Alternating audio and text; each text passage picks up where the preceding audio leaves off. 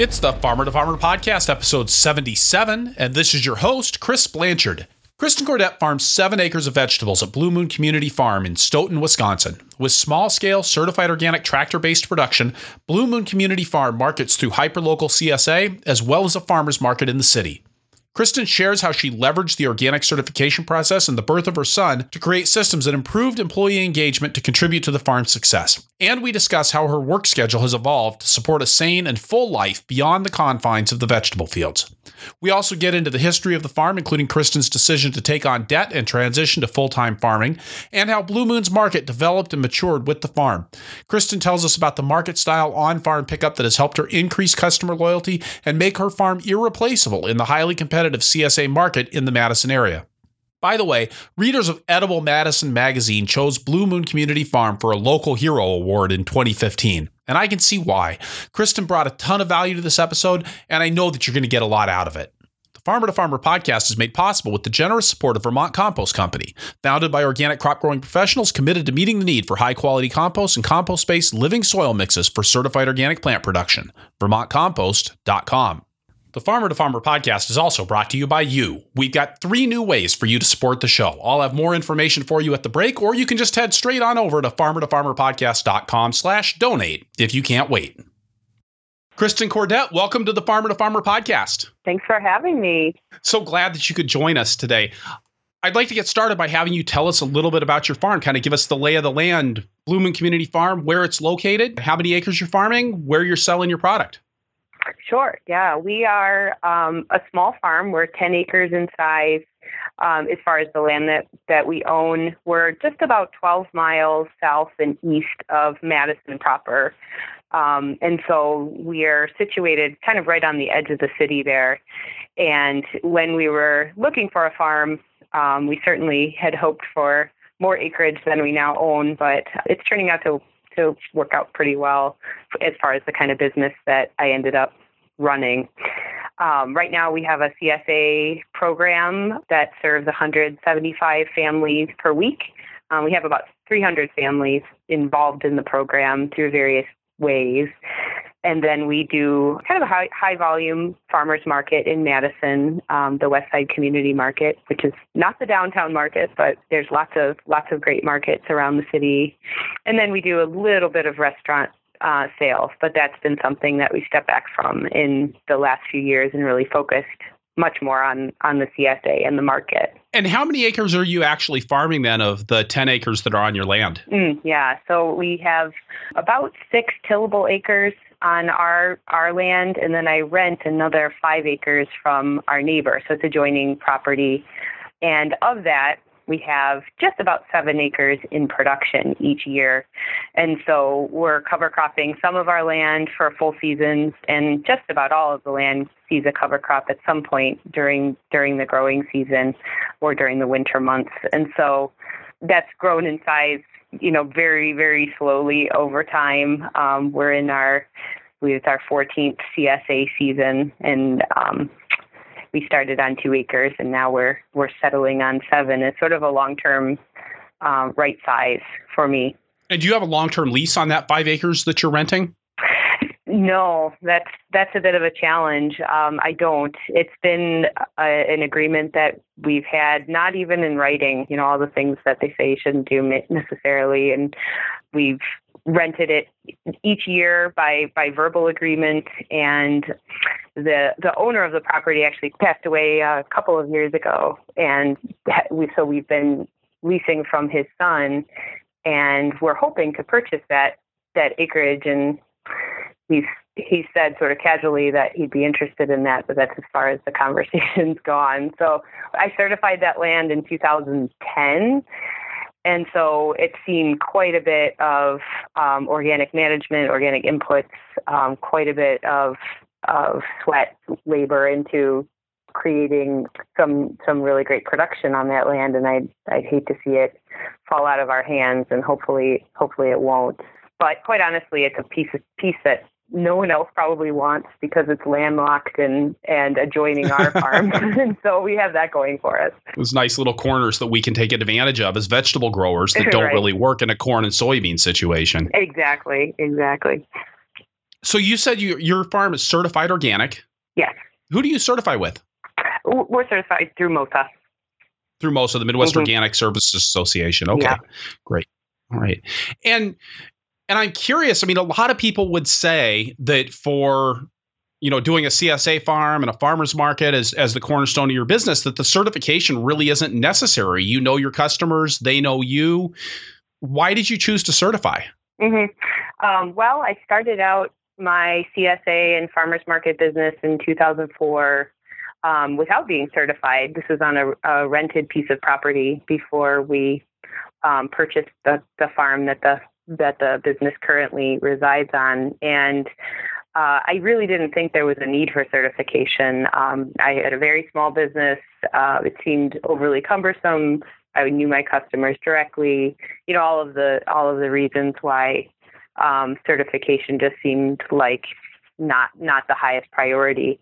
Um, but over time, you know, the market changed. Um, certainly, the Madison market changed, and um, I really started to feel that that certification was going to be something that was that was going to be important to communicating what our production values were on the farm. And quite honestly, it was a process that I think a lot of people go through and, and come out the other side saying, I'm a much better farmer having gone through it. Um, and I think about that process of certifying our, our production and our land as one of the one of the most important things that brought brought much needed record keeping, much needed systems to the farm that that helped make it successful. Um, it really it really was a big part of that trajectory. So you hear that a lot from people that are that have gotten certified organic. They'll say it it helped me be a better farmer. And I understand from the record keeping side just being conscious of what's going on on your farm. But I'm curious you said other systems. What what else is it about being certified organic versus just growing organically that helps you be a better farmer? For myself, it it required me as a small farmer to involve other people in the systems of the farm in a way that they were not before. Uh, I was attempting to manage pretty much all aspects of the farm myself, um, which often, or more times than I would care to admit, meant that they weren't being managed as well as they should have been.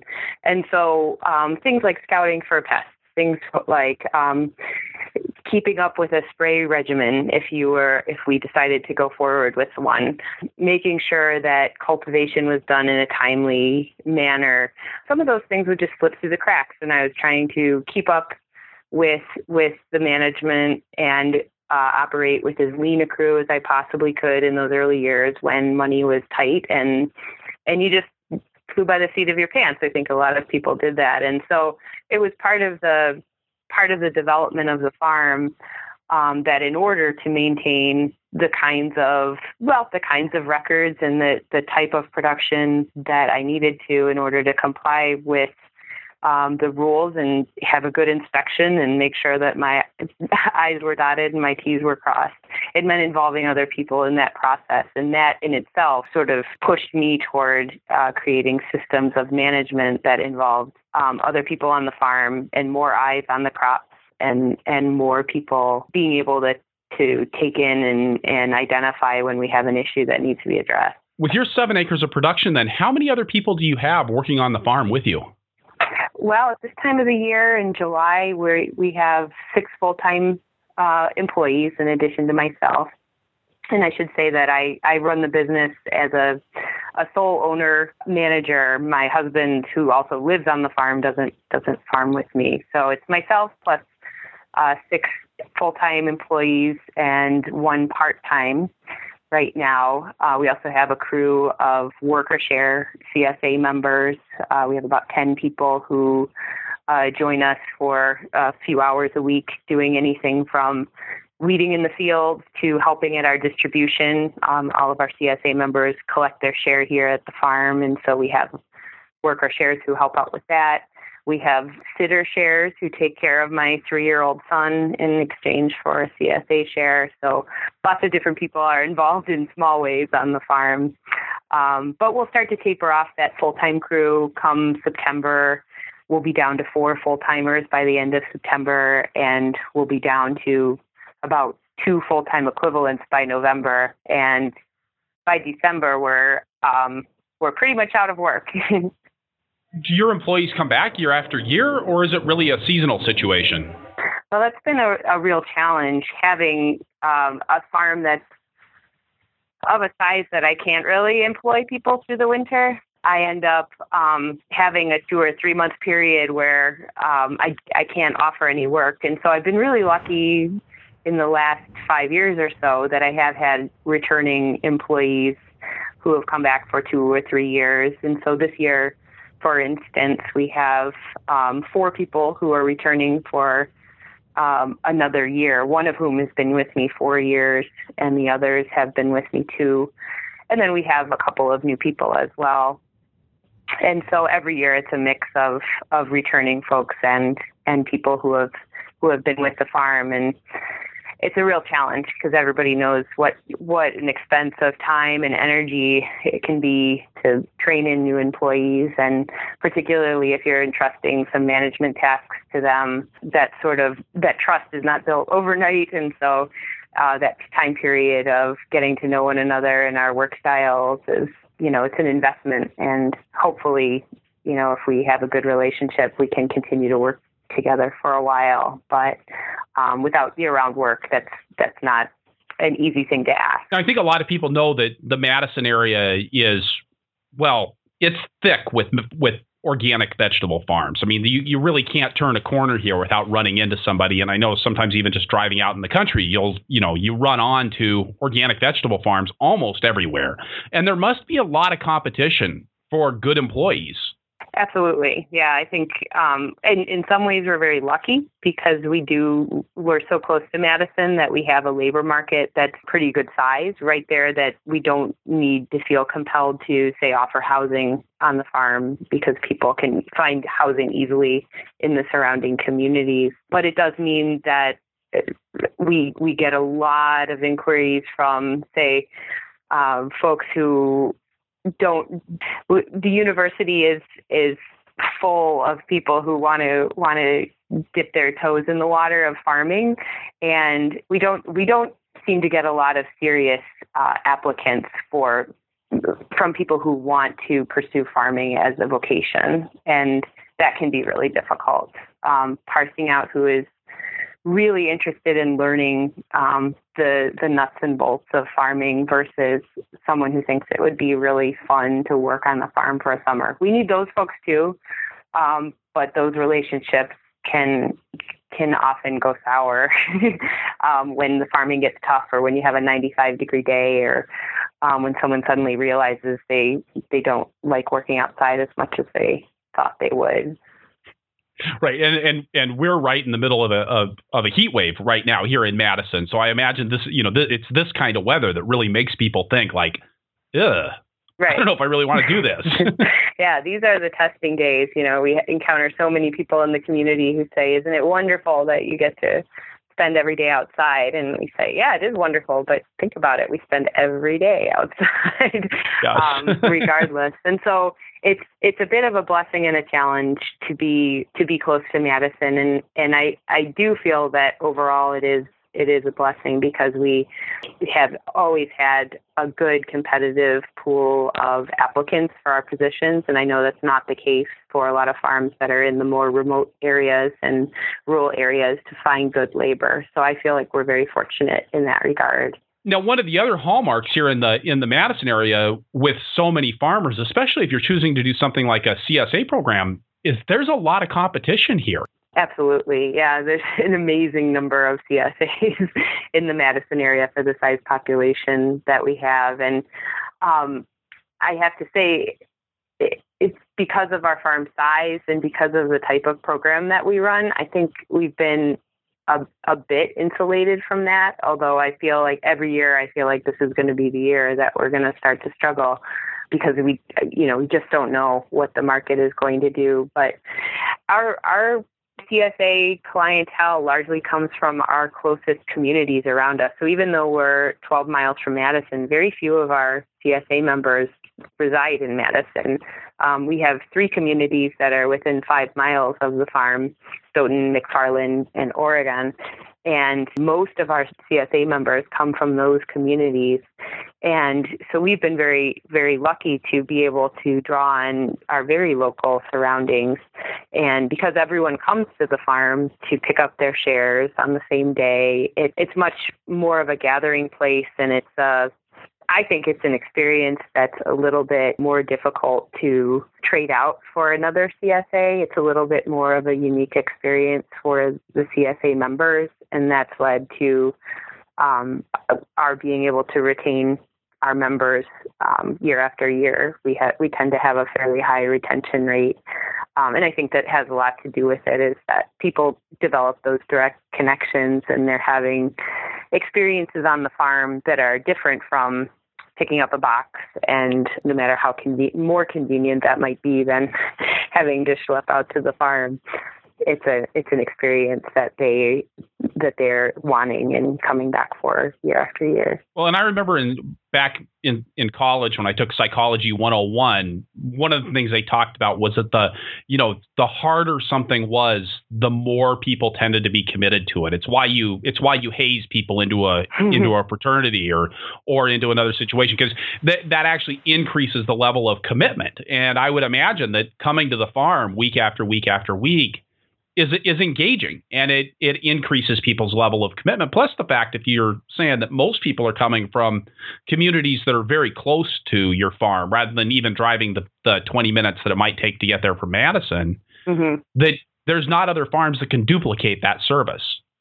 Right, or certainly there there are very few of them right now. Um, and so we we've been very fortunate uh, in that, and, and yeah, I think that people, it, the, the CSA membership has become sort of a self-selected group of people who are looking for that instead of the convenience of of other types of distribution because there's certainly a place for that in the scheme of of CSA options too and it's kind of the the fun thing of of CSA is you can put your own spin and your own twist on it. Um, but I started my farming experience in upstate New York where it seemed to me that having more of an interactive, we call it a market style distribution where we're not packing boxes, but people are actually loading their own bags when they're coming to the farm. Um, this very interactive way of distributing the share was very common there. And so when I moved to the Midwest, um, looking for a job and wanting more experience on farms, I was surprised to see that there was a different dominant um, pattern of distribution that people have adopted here. And I think it's become much more the case in, you know, on the East Coast as well. But at the time that I was working out there, this this other model was very prevalent. So tell me about how your on-farm pickup works. Yeah, so every Wednesday during the season, um, between three and seven, the all of our members come to the farm, and we set up in an overhang in front of our barn. We set up long benches with bins of uh, all of the different items that are available that we can share. And above each bin, there's a sign that says what it is and how many to take. And so occasionally there's a choice of two different things if we have a small harvest of something. Um, sometimes it'll say, take all you want if we have an enormous quantity of something. Um, and so people check themselves off on their on the sh- sheet at the beginning, and then they they bring their own shopping bags, or we'll provide bags for them, and they go down the line and collect up their share. And then um, at the end, we have a little bin. We call it the take it or leave it bin. A lot of CSAs do that, where they can leave behind things they know they won't use, or take extra of something that someone else left behind. Um, and so then they've collected the share that we've we've harvested and washed and packed for them, and then they have the option of visiting our U-pick areas. So we have a few areas of the farm that we've opened up to the members. Um, the most most consistent and the most popular are the the flower gardens, which are right in the barnyard next to our barn where we distribute. So people pick bouquets to take with them, and then we have an herb garden on the edge of our of our production fields and and they can go visit the herb garden and pick additional herbs if they need anything for the week and then later on in the season, we have soft tomatoes and cherry tomatoes and pickling cucumbers and things for preserving that we also uh, open up to the membership for picking as part of their share. And so there comes a point in the season when it gets fairly chaotic. If you've ever come to our farm, it's it feels rather suburban. We've got very close neighbors. We're sort of farming our neighbors' backyards because we own this remnant of a of an old farmstead um, where the road frontage was sold off as lots long, long ago. And so you drive up into our barnyard, and it it can be a little chaotic when people are staying for an hour, an hour and a half to go and visit all the different areas where they can pick things. They're not you know bouncing in and out in 10 minutes and so we actually have to have a one of our volunteers sort of direct traffic at that point of the wow. season um, so there's you know there's definitely some some difficulties with the system but we've made it work as best we can and people are very people are very patient and understanding you know we we're very much a working farm although i try more and more each year to make the farm a little bit more public friendly. You know, I, I don't want to be a manicured, mown space the way that you know maybe some members might hope it to be but i want it to look a little nicer and make it a little easier for people to get around or push their strollers over to the herb garden. And so we're we're trying to make those types of improvements which is something i sort of resisted at first but the membership is so they're so committed to the farm and they they love being there and making it a more beautiful place for them to spend time is definitely become a much higher priority for me over the years. What are some of the other things you've done on the farm to make it a, a family friendly, member friendly environment?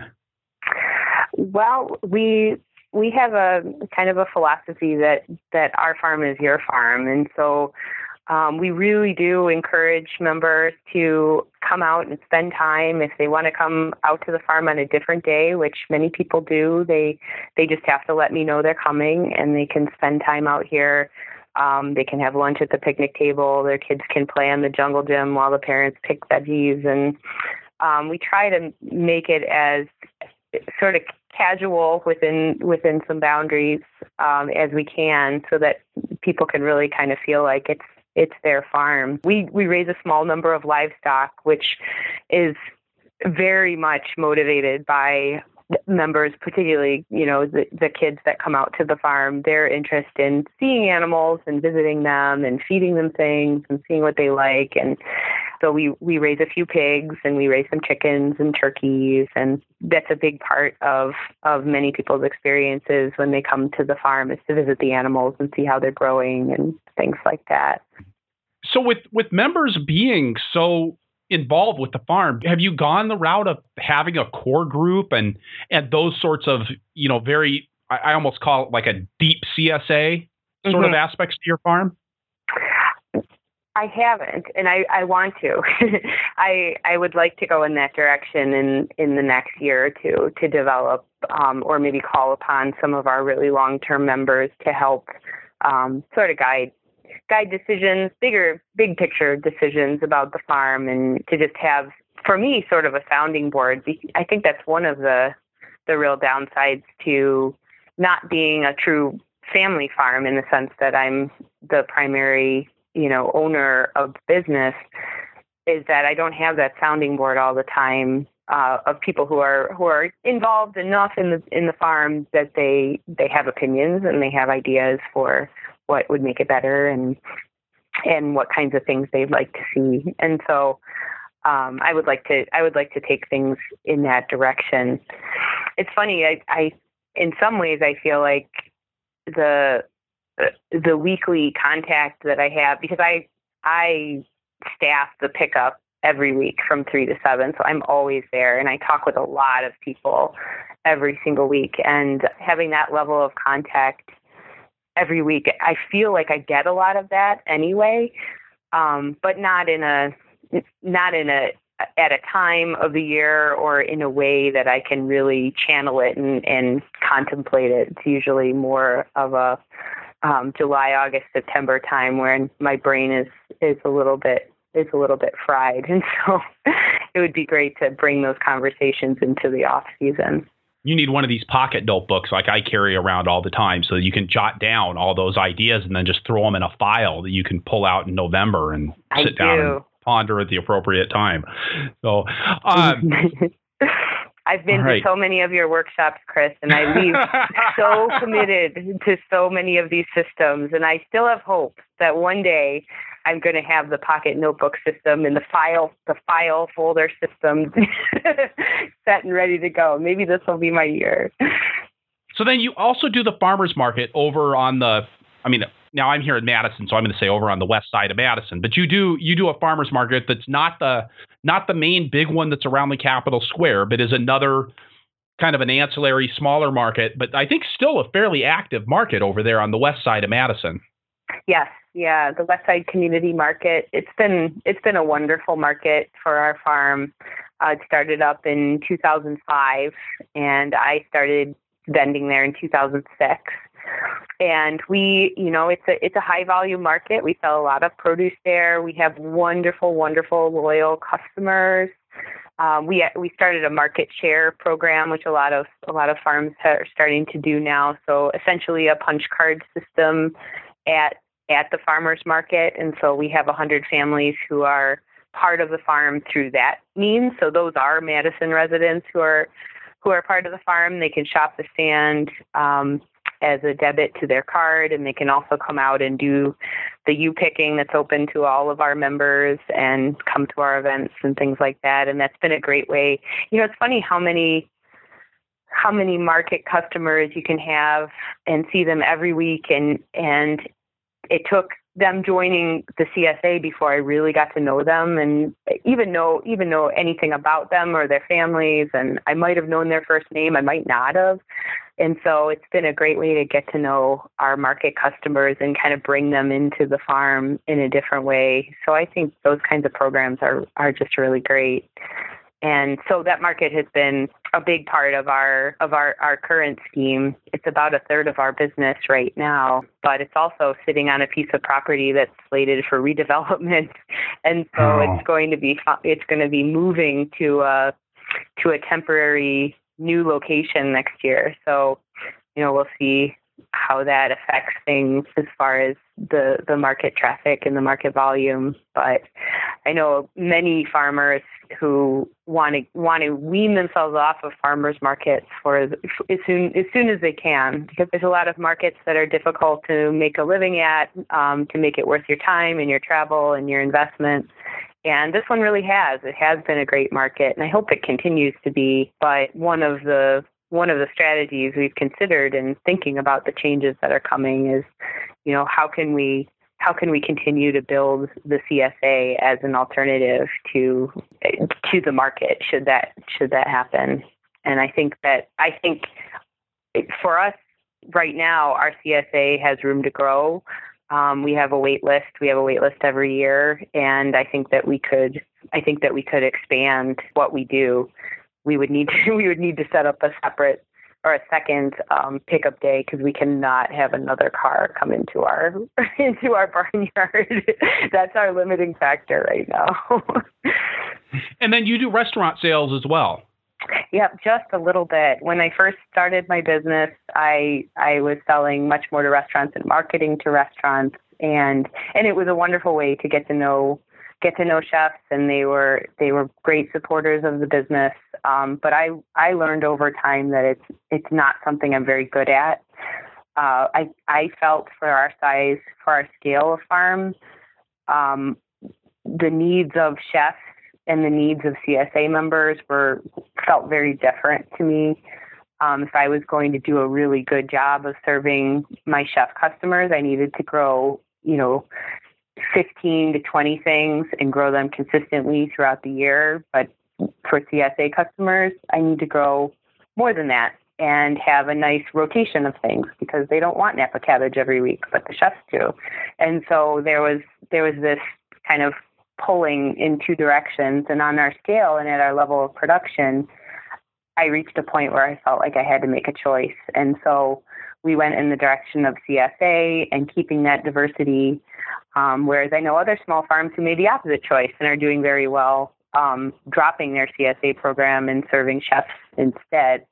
Um, and so I think it also has to do with personality and the kinds of relationships that you feel most comfortable with. And I felt that my relationships with my CSA customers, that was where I felt most comfortable. I I just felt like that was what fit best with um, the personality of the farm and the kind of farm that I wanted to that I wanted to run. With the seven acres of production then that you've got, and, and having having geared that mostly towards the CSA and the farmers market rather than towards the restaurants, can you tell us about what kind of a production system you're using there? I mean, I feel like you know, seven acre farms back in the early 2000s seemed to be a fairly common occurrence. Now, it feels like a lot of people are doing kind of 20 acres and up, or else they're doing the, you know, the two acres or less kind of JM Fortier style thing. You're sort of stuck solidly in the middle. Mm-hmm. Mm-hmm. I am. And, and I do think for the, for the system that we've established, it, for our farm, it, it is a sweet spot. It might not be for every farm. You know, every farm has its own equation of resources and and uh, what you know what sort of output and production it needs to have in order to make everything work.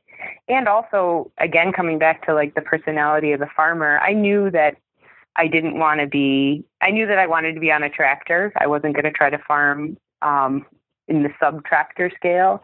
Um, but I'm also not a mechanic and I'm not a tinkerer. And so the, the equipment that I had needed to work well or I needed to have people around me that, that can help fix it. And there couldn't be too much of it. And so uh, knowing those things um, and having spent time on farms that where I was, you know, I got, got used to using certain pieces of equipment that I really liked, um, I started building the farm toward the scale that I knew I could manage and that I knew I would feel comfortable in. And so I always kind of had that idea of in that five to eight acre range was where I would probably end up. And so we, um, you know, we have we we have a, a, system of production that's set up for mechanical cultivation. We have a, a cultivating tractor. We seed um, with with a tractor um, with tractor mounted seeders. We we do all of our transplanting by hand, um, but spaced on the beds in a way that we can mechanically cultivate. Um, but we do have tools that have come in handy on on our scale as far as root digging and plastic laying and other types of bed preparation tools and things like that. But we're, we're not heavily mechanized. Um, there's a lot of hand hand labor and it's come down to having you know plenty of worker shares on hand and and getting better and better at controlling weeds so that we're not in the fields um, hand hand hand weeding hand cultivating as much as we were in the beginning and so um, good you know getting better at growing um, on the same scale has made us more productive on the same acreage. You know, when I was, I, well, it's kind of funny. I had an interview with with some assistant managers that I ended up hiring back in 2013 and and they joke with me when I talk to them because I told them at the time that um, we have 100 CSA members and that's about what our acreage can support. And um, so that's where we're going to stop. And we every year added added members. And now we're this year we have have 180 and we're farming the same acreage. And in our production is just increased and increased every year on that same acreage. And so um, we're getting better at what we're doing. Our soil's getting better. Um, you know, we bought a pretty worn out farm. And so, you know, building soil, churning in cover crops, putting down as much, um, you know, as much uh, materials and fertility as we can to help just build that soil back up has really, it's really begun to pay off.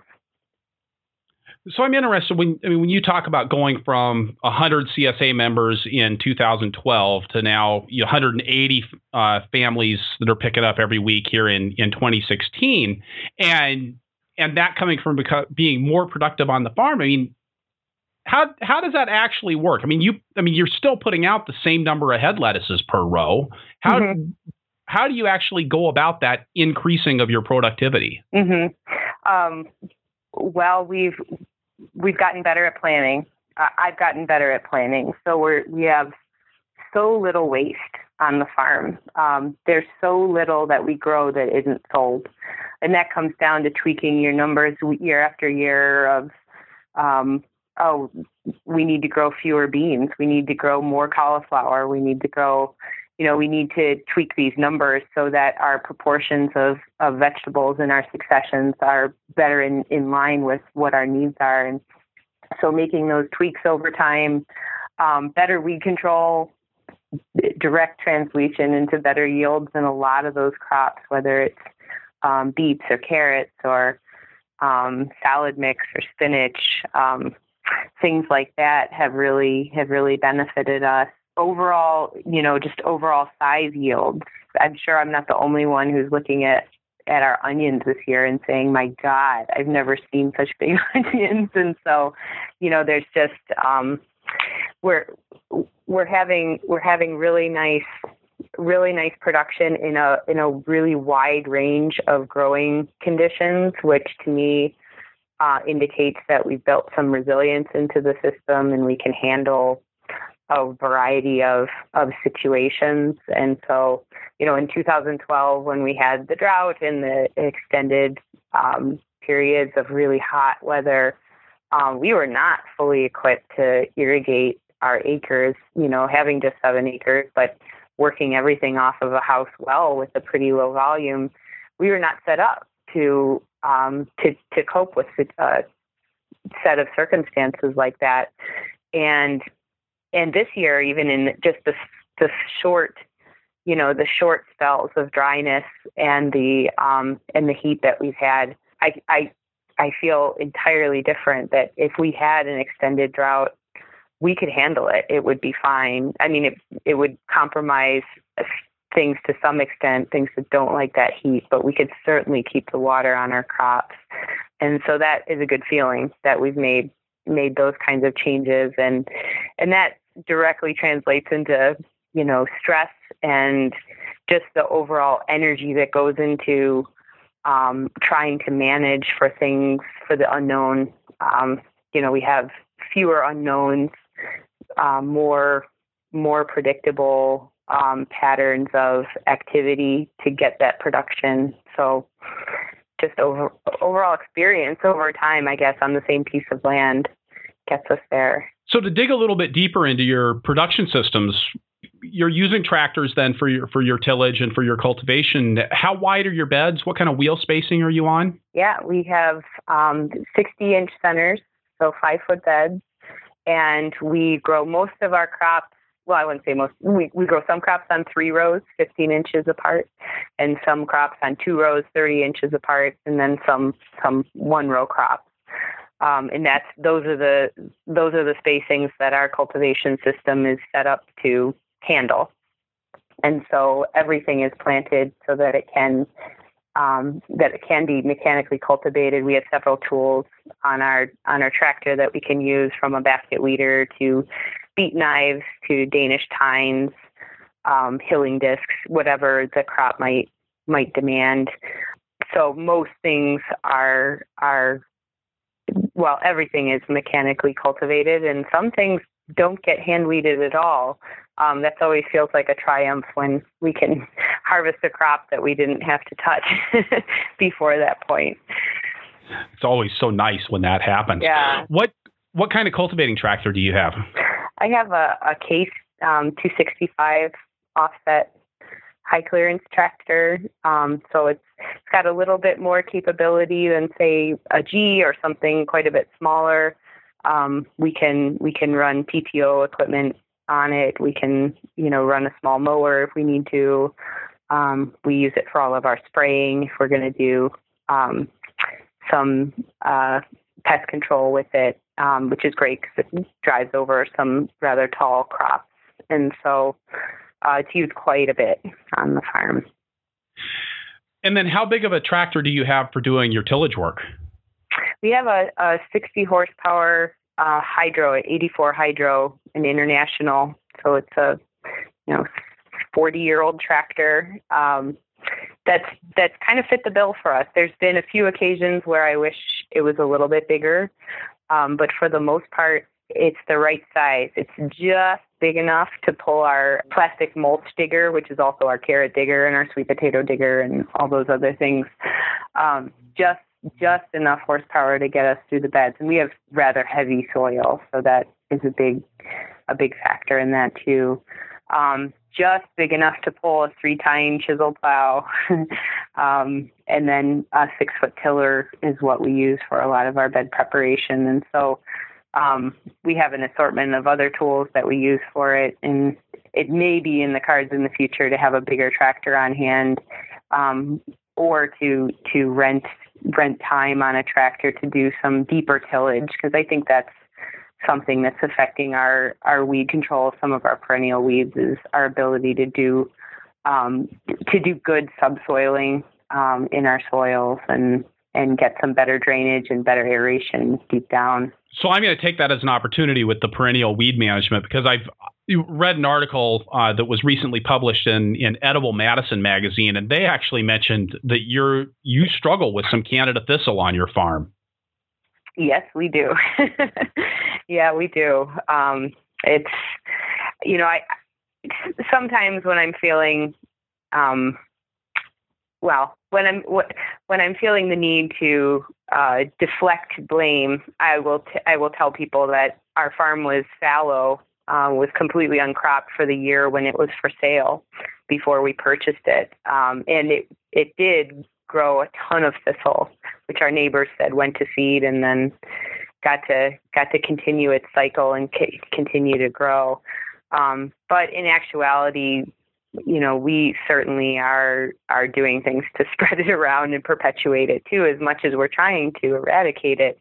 Um, you know, a growing crop is a very poor place to try to uh, eradicate a, a, a weed like that, and so we've gone to um, well, it was in conjunction with a, a research trial that a, a researcher in, at the University of Illinois was doing, was looking for participants to do some on-farm trials using sorghum sudan to control um, thistle.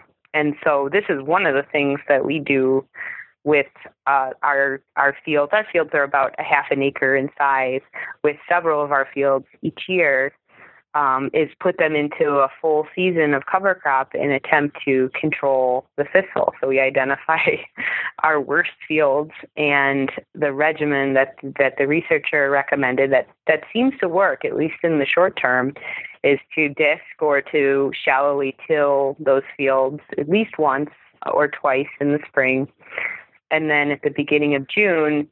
Um, do do a full bed preparation and and and uh, drill in sorghum sudan and let that grow up. And when it gets to about five feet, four or five feet tall, um, you mow it and and let it grow again, and it sort of mulches itself with all of that material and and also tillers and and you know starts to grow thicker and and more densely in the field and then you let it grow to about four feet again and you mow it and you might mow it three times over the course of the season and then of course the winter kills and you till it under either late season or or early the next spring and we've seen a huge reduction in the the thistle population after doing that for a year. It means taking your land out of production for a whole year. Um, but I figure from our experience that we can get three good years of greatly reduced thistle population before we might see things kind of creep in again. Um, it doesn't mean it's gone entirely, but it's it's probably 10% of what it was. It's pretty amazing. And so we've tried to do that on as many of our fields as we can. And and and of course the three years go by and you've got to start that rotation again. And so um, it's what keeps me primarily from uh, cultivating more of our acreage on an annual basis because we can work cover crops into our into our um, rotation without taking a full season off, but um, we really can't control that thistle um, without doing that. Well, I think it's one of those things that points to why it's so important to have, if if if you can make this work with your farming system, those those extra acres, because organic farming is basically a biological system, and biology takes time. It is an important component in management. And if you don't if you don't have land, if you don't have enough land so that you can fallow some stuff, you're really missing an important tool in your toolbox. Mm-hmm. Absolutely. Hmm. But it makes it it makes it such a difficult choice. Uh, you know, for us right now, I would love to have a little more land. I would love to have a bit more room for expansion or to or to just grow a little bit more of those space intensive crops. Right now for our CSA distribution, we we purchase in potatoes and we purchase in um, corn, sweet corn because those we just don't have the space. Um, we need to grow higher value crops on our acreage, and the amount of space we would need to devote to those to meet the needs of our CSA would be um, just far more than we could we could afford. And so, um, yeah, it is. It's it's something you have to keep reminding yourself that this is worth it, and this is part of what we're doing here to steward the land is to make sure things stay in balance and and it's meant that I can I can support other other growers in the area and that part I've really I've really enjoyed to be able to um, you know be able to tap some of the best growers of certain crops and say, hey, let's let's put these in the CSA share, and and then I feel everyone wins. So, Kristen, we're at a spot now where we should stop and take a break, get a word from our sponsors, and then we'll be right back with Kristen Kordet from Blue Moon Community Farm. The Farmer to Farmer podcast is made possible with the generous support of Vermont Compost Company, makers of living potting soils for organic growers since 1992. In the transplant greenhouse, all of your investment in plant material, heat, labor, and overhead depend absolutely on the performance of the media where you expect your plants to grow. And that media has a really hard job to do produce a healthy plant in just a few cubic centimeters of soil. When I started farming, I focused on getting the cheapest ingredients I could to make my own potting soil, and later on finding cheap potting soil already put together. But I found out what so many farmers have that saving money on inputs doesn't always result in increased profits. Jennifer at Vermont Compost can tell story after story of customers who switched to less expensive options, but who have come back to Vermont Compost for the consistency and the quality of their potting soils.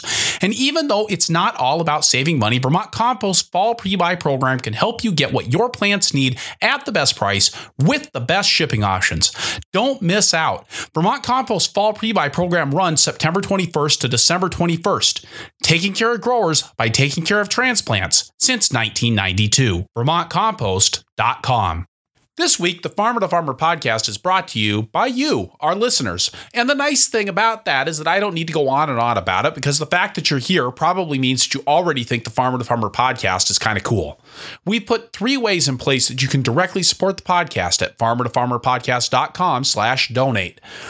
First, you can become a patron of the show by setting up a monthly donation through Patreon, which is kind of like Kickstarter for ongoing projects. By providing ongoing support, your patronage allows me to put my energy where it's used best on creating and producing a great podcast. Or you can do a one time donation through PayPal, which would also be awesome. Third, if you shop on Amazon.com, use the link at farmertofarmerpodcast.com slash Amazon to start your shopping session, and the podcast will get a percentage of what you spend. Go to farmer-to-farmerpodcast.com slash donate for more information and all of the relevant links. Thank you so much for your support. And we're back with Kristen Kordet from Blue Moon Community Farm in Stoughton, Wisconsin, which is just south of Madison, Wisconsin.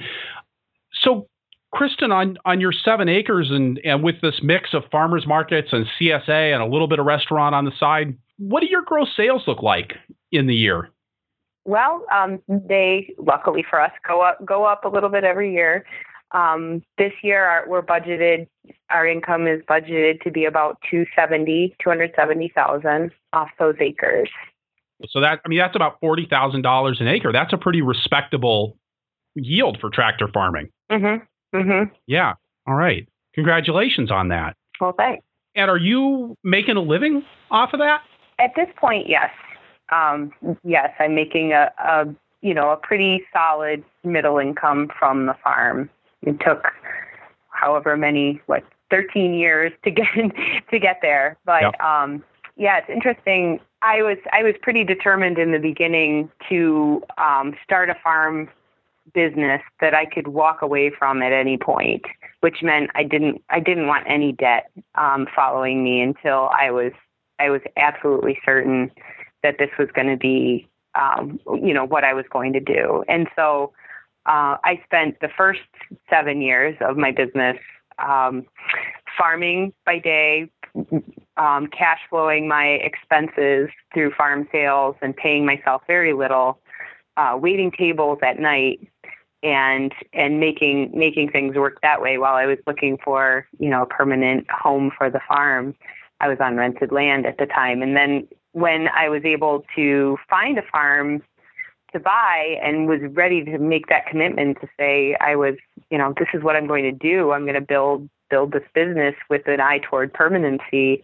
Um, that's when I felt a little more comfortable um, going out and seeking financing, and so I got a an FSA loan to um, to jumpstart the the move to our permanent permanent farm. It helped finance, you know, hoop houses, greenhouse, uh, tractor equipment, uh, a new well. We needed to install a new well, and and things like that, in order to um, to set up set up the the farm, modest as it was, for um, you know for for growth and and production. And so you know, at that point in time, I was still making a very modest income from the farm. But once I had those essentials in place, that's when we were able to start earning an income directly from the farm. And I was able to leave my off farm job, um, yeah, seven years into, into running the business. And, and in 2013, I was expecting a baby in May which was crazy. and I, for the first time, went and hired uh, an assistant management team to help to run the farm, knowing that I wasn't going to be able to have the same role as I had before. And when I went into that process, I thought, well, this is going to be a year that I forfeit my income and hire people to run the farm, and then we'll recover from that. And things will be fine.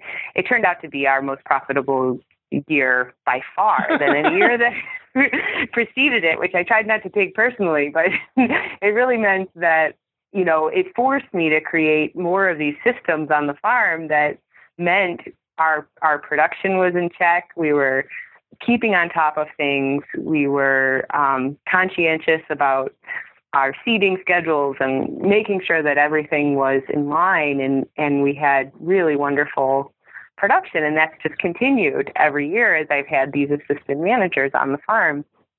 It's just been um, I realize that I'm I'm a team player. I really like having a group of people where we're all we all have similar goals and we're deciding how to how to get things done. I mean, I'm I'm still calling the shots bottom line, but I need that sort of the camaraderie of a team to um, to to keep things moving. And and I realized that over the last few years that that's been a really big key to um, to our farm's profitability. So I'm really interested to know more about how that relationship works with with what you just described because you know when I when I read that that you had a young child and and I was thinking well wow because Kristen you know owns and and runs this farm herself and and now you're telling me you had a baby in May which means you're mm-hmm. certifiably crazy uh, yeah and I mean like I mean you know most farmers are a little bit crazy but I mean this is this is flat out wacko and and and then you go and have your most profitable year ever there's got to be more to that than just hiring somebody and saying, well, you're the assistant manager of greenhouse transplant production. right. Yeah, absolutely. There was there was a lot more and a lot of it had to happen a lot of a lot of things that happened that year um, should have happened long before that year. But it was it was the birth of my son that really uh, forced forced me to let go of some things that I didn't need to be holding on to so tightly. Um, and it forced me to, again, you know, create create systems of communication, um, ways of organizing our work that could be more transparent to other people on the farm that other people could pick up and run with and I didn't need to be there. I could I could just I could be missing from the scene and work wouldn't grind to a halt. And So tell me about one of those. Let, let's let's pick one of those systems and kind of flesh it out. Mm-hmm. Um, you know what what was something then that you were holding on to tightly, you let go of, and then how did you what what did you put in place to make the the work the communication more transparent to the other people who were involved in your absence? Mm-hmm. Mm-hmm. Um, well, a simple thing that we started doing right away when I had assistant managers was, um, you know, our weekly field walk, which so many farms do, but we I never did it with any of my staff, and so we.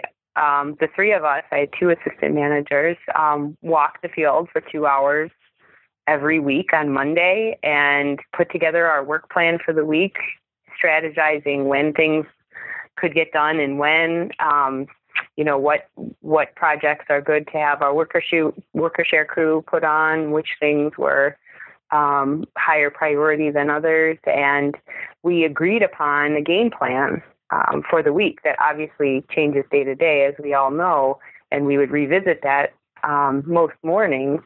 But it gave everyone this roadmap for the week that you know, it sounds so simple, but we all know that it also means that everyone's invested in these outcomes on the farm and no one is is out there working not having any idea what comes after the thing they're doing. And so it it creates that sense of urgency that we all you know that we all wish for in a crew that kind of keeps the fire under everybody to to keep moving because we have all these other things ahead. And and when when we can share in that plan, I think people are are more committed to the farm. They're more likely to share observations, to um, use their own intuition about a situation they're seeing in the field. Um, they're more observant in general, and because it's become part of our routine to be observant, to to um, share what we're seeing and doing around the farm.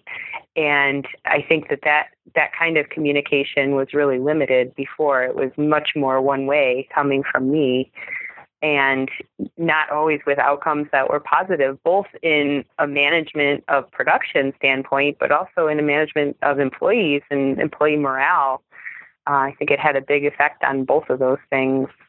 It's really interesting to me how when you create one small space where communication is both ways, like this, like this field walk that you're talking about, how that kind of blossoms into more two-way communication during the rest of the week.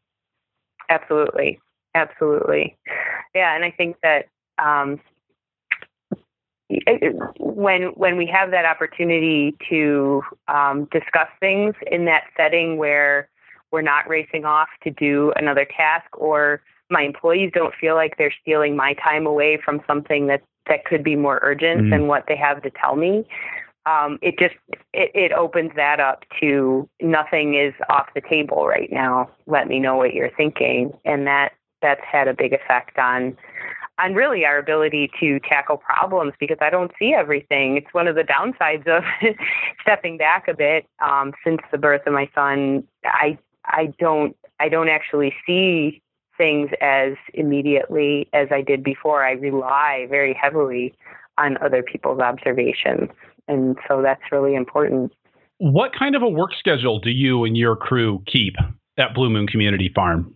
Mm, we have a um, we have a pretty pretty set schedule. I could probably count on two hands in two years the times that we've diverged from our regular hours, and we we start at eight o'clock and we end at four thirty every day in the spring and fall. And then in the summertime, we go crazy and we start at quarter to eight and go to four thirty. Wow. I know those are long days.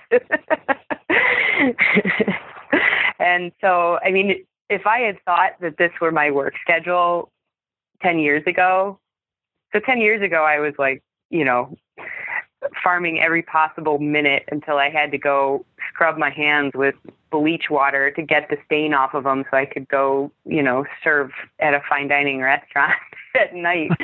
um, you know, I kept crazy hours. And even, you know, even more recently than that, before my son was born, I would be regularly out, you know, into the evening. And truth be told, I love being on the farm in the evening, and I love I, I love being on the farm by myself, which I almost never am now. Um, in terms of you know being in the field, I'm always always surrounded by by other people, and so I do miss that in some ways. But man, did it force me to get my act together and and keep a schedule that was a little bit more sane than what I was doing before. And it works. I wouldn't, you know, I don't know if I would have believed it if someone would have told me that.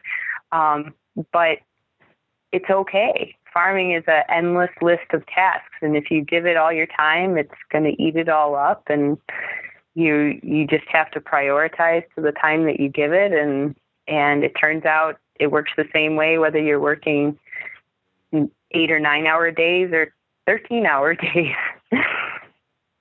Well, I, there's some sort of a principle out there, and I don't remember whose name it's attached to, but the idea being that, that the work will expand to fill the time available. Mm, yeah, absolutely. Mm-hmm.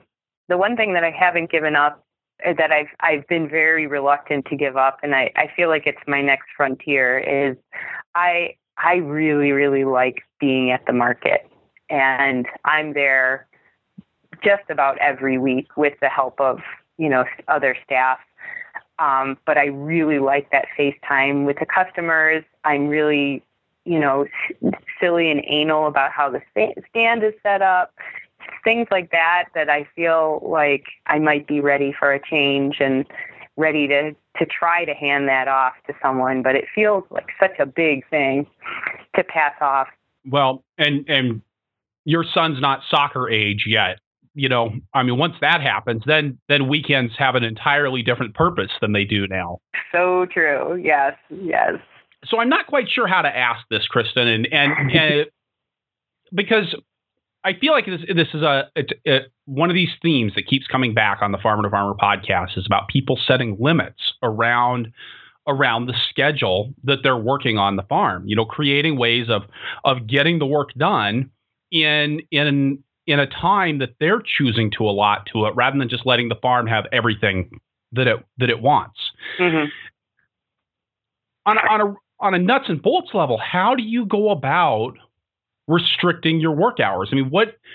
I mean, I, I mean, I I used to do this on my farm. We'd send the crew home at 4:30, and then I'd keep working for another four or five hours um, because there was work to do. And at, at a really functional level, how how do you actually make that work? Well, I think I mean that's honestly a great example of the the kind of thing that having that having my son at the time that I did forced upon me and I was not happy about it.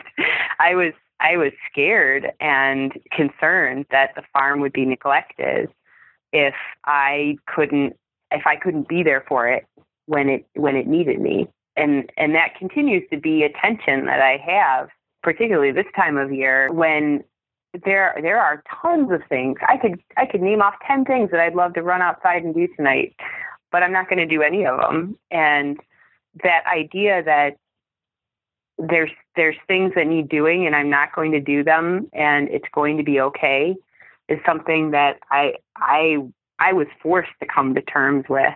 Um, you know, I would love to be if I needed to spray some Dipel or um, put some copper on the peppers, or I'd love to go out there at dusk or you know later in the evening when it's cool and and get that done. Um, I don't do that anymore. I don't. I don't. I'm not on the farm in the evening, um, and that has has meant that I have more I have more staff hours on the farm than I otherwise would because it means that the things that need doing on the farm have to get done. Um, you know, by I might I might work till five o'clock, um, till five o'clock, and and then that's it. You know, that's what I've got, and it changes. It just changes the scope of you know what your list for the day looks like, um, what your priorities look like and it's not all stuff that I'm happy about necessarily. um, but I think that time has shown me that it's possible and you can still run a successful operation doing it and and I think I'm I'm slowly coming to terms with the idea that um, these are not failures. that I don't need to feel feel terrible that I'm not out there. I should what I what I need to be doing and what I need to be reminding myself of is that this is time that I'm that I'm taking away from the farm. So take it away. Take your mind away and your body and and use it, you know, with your family and and doing the things that that you need to maintain your life and um, you know, when Cyrus gets older, that's my son, maybe the equation will change again. I don't know. Um, it certainly has changed every year when he was an infant and then came into, you know, the one year old year in the in the field and now he's three and he is, you know, he's an amazing, lovable guy, but he is also hell on wheels. He is just nuts. and so, you know, there's a lot of maintenance there. and so I think, you know, it's going to be every year is going to be its own package from here on, and it's going to greatly impact my relationship to the farm every year. And but what it's what it's probably never going to mean again is that um, the farm is is is my everything, and I give it everything that I have. That's that that chapter's over. I think it's kind of interesting, you know, and especially in the market farming world, you know, you don't you don't call it the Kordet farm, right? it's it's not it's the Blue Moon Community Farm. and we we give our farms these names that are something other than ourself, and mm-hmm. so often we get tied up in them.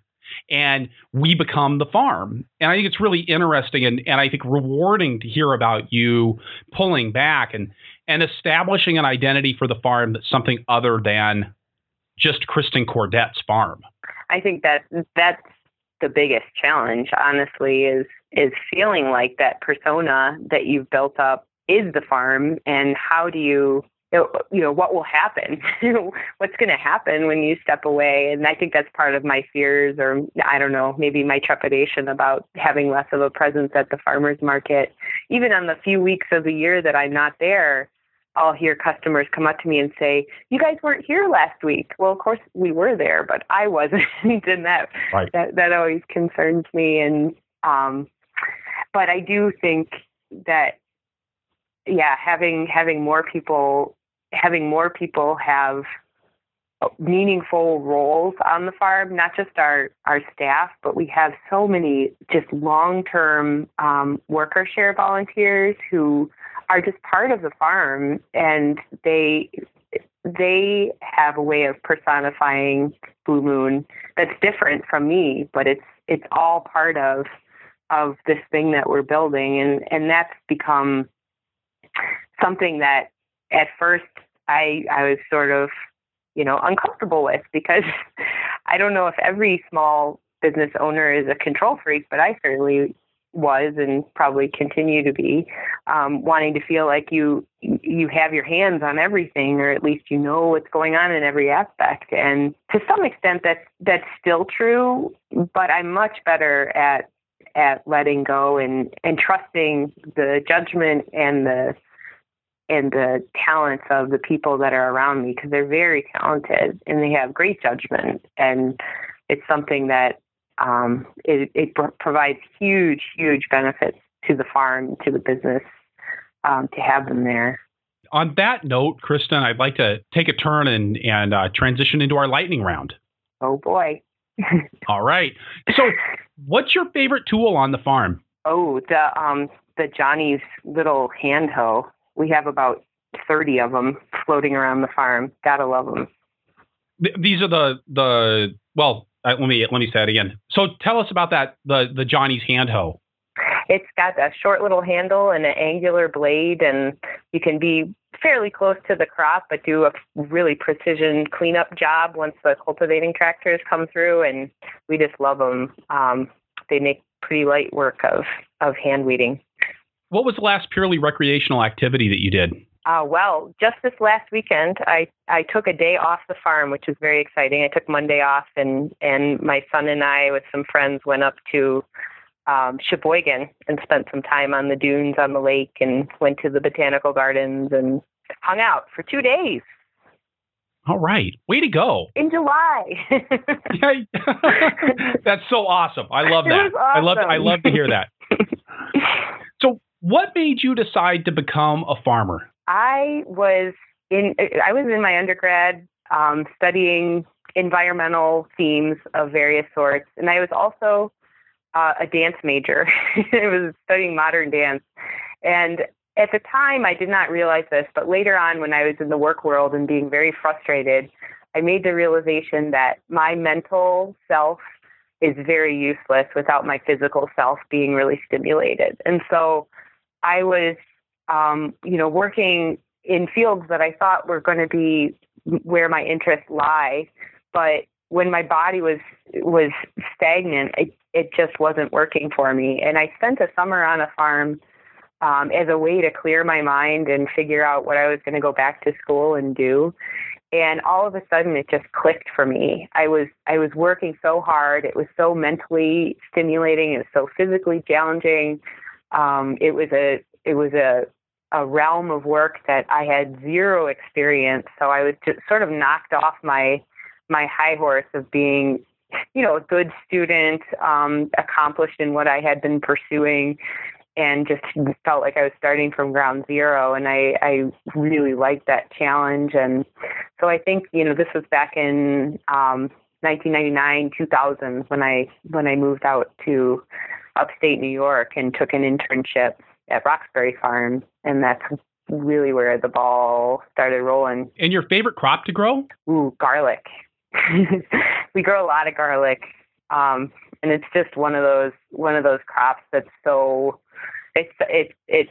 It, it, it's such a, a signature of time passing on the farm. I love that that um, way about it when you plant it the very last thing that you do in the fall and it's one of the first green things to pop up in the spring and and it's just beautiful it's such a beautiful crop to see hanging in the in the barn um, right now we've got all of our all of our garlic uh, laying and hanging to cure and it's just it's just gorgeous and if you could go back in time and tell your beginning farmer self one thing what would it be hmm. I would have I would have definitely told told myself to quit my job sooner. I I started waiting tables when I started my business, thinking I would do this for a year or two until I got myself on off the ground, and then um, and then quit. And I ended up being there seven years because I was really nervous about taking that leap, even though the business was going well and things were things were happening, but it it just wasn't it wasn't something I was willing to do. And I look back um, at that that time right after I I did finally leave, and and things just blossomed. Things exploded for me. I had the mental space and the and the time to really, you know, really shape the farm into what I wanted it to be, and and things just really took off after that. So I would have I I I would have moved on much sooner. Kristen, thank you so much for being on the Farmer to Farmer podcast today. Thank you so much for having me.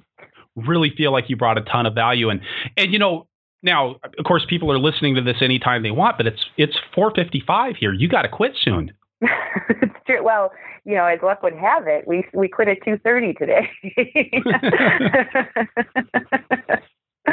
Sometimes we get to get to leave early. All right, so wrapping things up here, I'll say again that this is episode 77 of the Farmer to Farmer podcast, and you can find the notes for this show at farmertofarmerpodcast.com by looking on the episodes page or just searching for Kordet. That's K O R D E T. Don't forget you can support the show by going to farmertofarmerpodcast.com slash donate or by starting your Amazon.com shopping session at farmertofarmerpodcast.com slash Amazon. If you enjoy the podcast, I'll bet you would like to be on my email list, the Flying Rutabaga, you can check that out at farmertofarmerpodcast.com or purplepitchfork.com. Also, please head on over to iTunes, leave us a review if you enjoy the show, or talk to us in the show notes, or tell your friends on Facebook. We're at Purple Pitchfork on Facebook. Your reviews and referrals make a huge difference in our ability to reach out to a growing circle of listeners. One more thing. I appreciate so much all of the guest suggestions that I received through the suggestions form on farmertofarmerpodcast.com. Please let me know who you would like to hear from. I'll do my best to get them on the show. Thank you for listening. Be safe out there and keep the tractor running.